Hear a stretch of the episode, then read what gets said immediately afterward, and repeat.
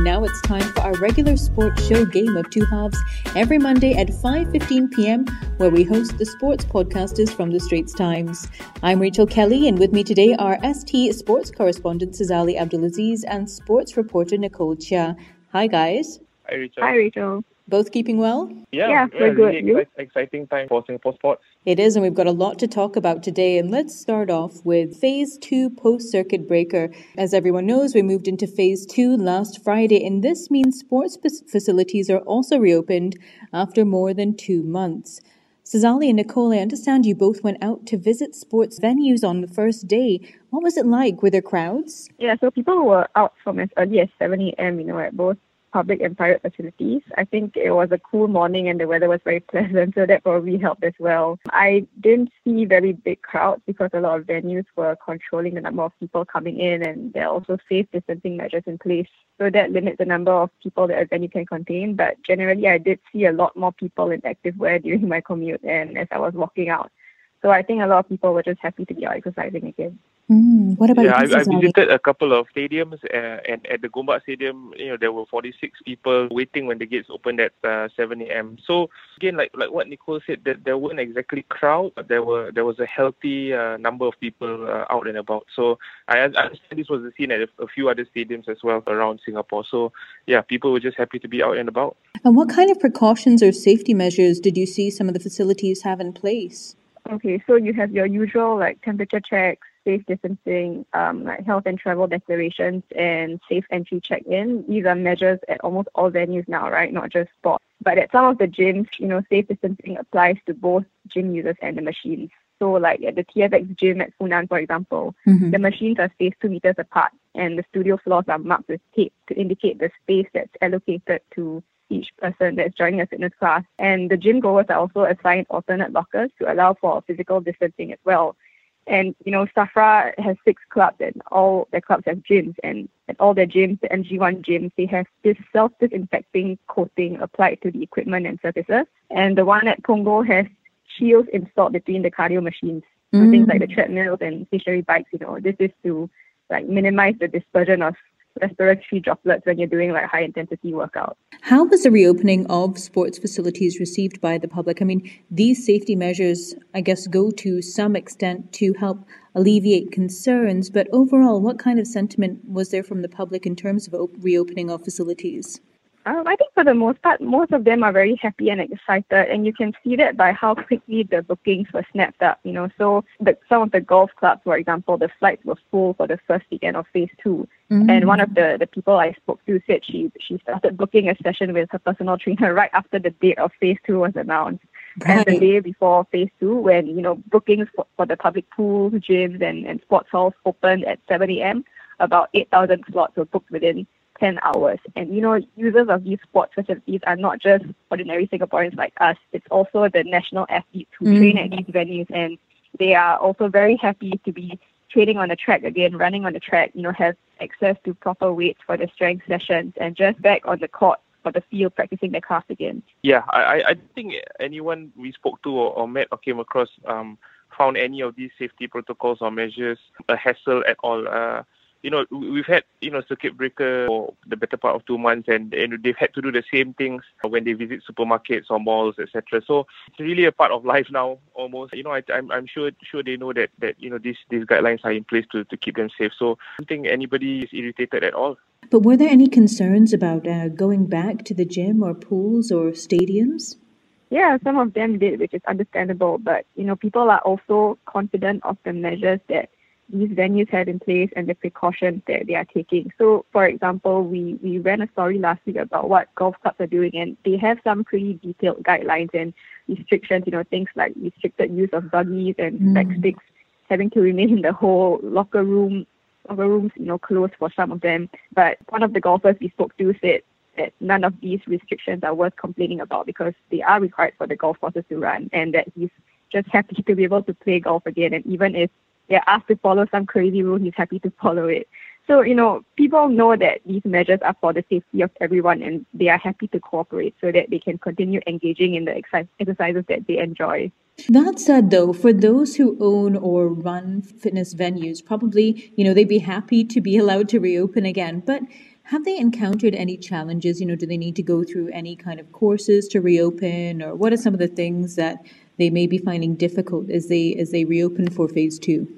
I think in the beginning, maybe the first one or two days following the announcement of phase two, you know, before Sport Singapore issued more detailed guidelines about things like physical distancing and, and class restrictions or whatever. I think some of the gyms were unsure about the specifics of things like class size to venue capacity ratios. Mm. So that probably made it a little bit difficult to plan their reopening, you know, until those guidelines were issued because they, they would have had to, to, to be clear about you know what's allowed and what isn't before announcing to their to their members. So that probably you know may have delayed their, their reopening a little bit.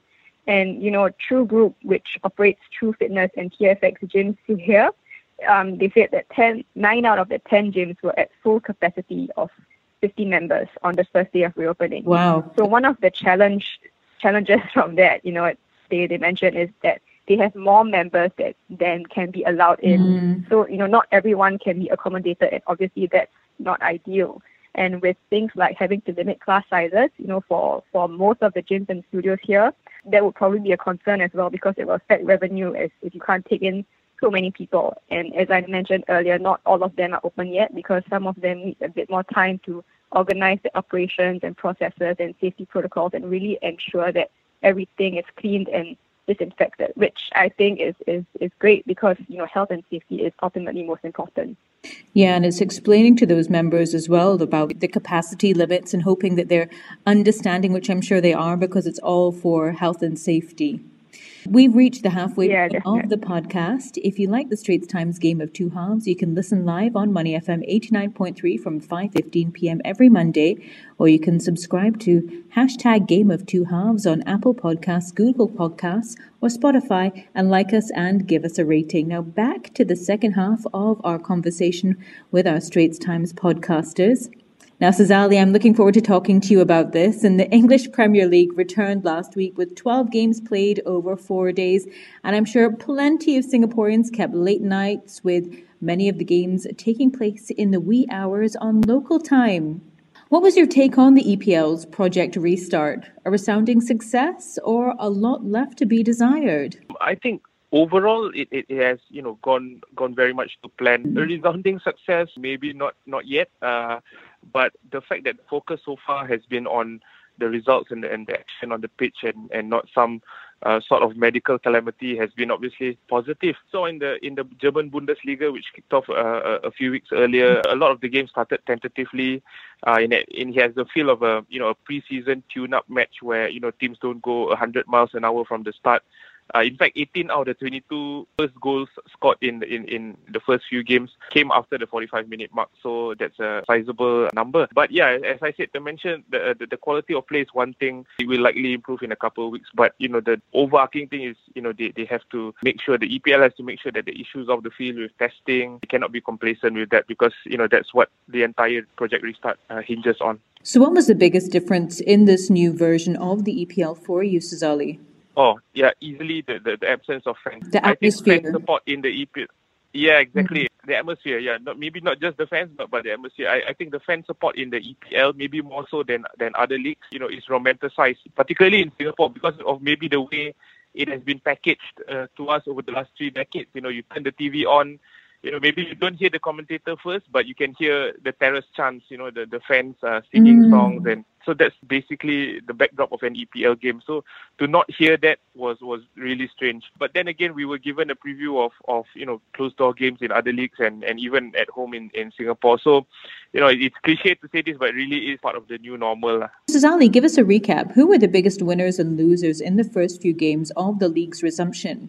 Like I said on the podcast last week, I think when we were looking ahead at, at, at yeah. the EPL, what's uh, interesting are, are, the races for, you know, that top four place that, that comes with a, a Champions League spot and, and, you know, who's going to survive the drop. So in that, that top four race, I think uh, Wolves and Chelsea, uh, you know, did well. They got tough wins away from home, so they got off on the right foot and, and they can build on um, you know, good results. Um, at the other end of the table, Newcastle and Southampton, you know, both won big. They they, they both uh, picked up 3-0 wins, which you know effectively secured the survival in the in the EPL next next season.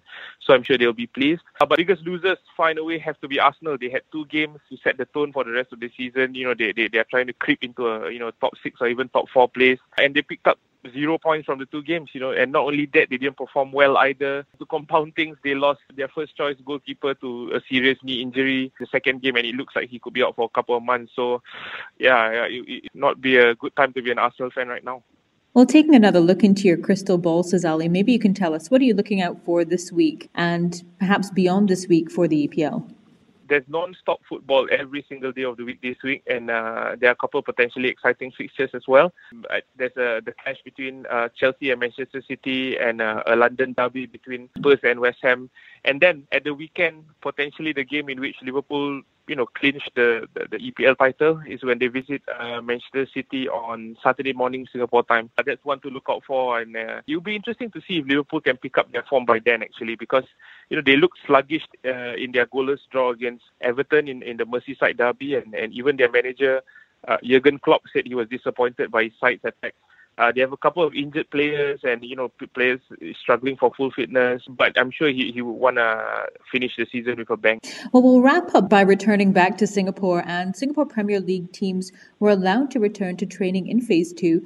And you swung by a Tampines Rover session. What was that like, and could we see a resumption of the SPL soon? Oh, it was it was surreal. Uh, it's one thing to watch uh, professional football on television mm. in, in you know sanitized conditions with all the new protocols, and it's another to actually experience it when you walk into the stadium. You know, but but kudos to Tampines for having such a quick turnaround. They held that session uh, on Saturday, just less than 24 hours. The you know the authorities announced the guidelines, and and it went very smoothly. The moment I, I arrived at our Tampines Hub Stadium, you know there was a Tampines uh, staff conducting temperature screening and requiring me to sign in under the safe entry check in in. Mm. And I was greeted by the coaches with fist bumps instead of handshakes as we usually do. You know, we had our conversations uh, standing a safe distance apart from each other. Between drills, they they had you know assistant coaches that sanitized the balls, you know, with, with uh, disinfectants and and stuff like that. So yeah, it was very strange, uh, very surreal, as I said. But you know, I think overall also very necessary.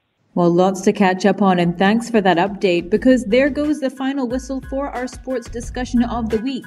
We hope you've all enjoyed listening to us, and thank you, Sazali and Nicole. Always a pleasure. Always nice to be on, Rachel.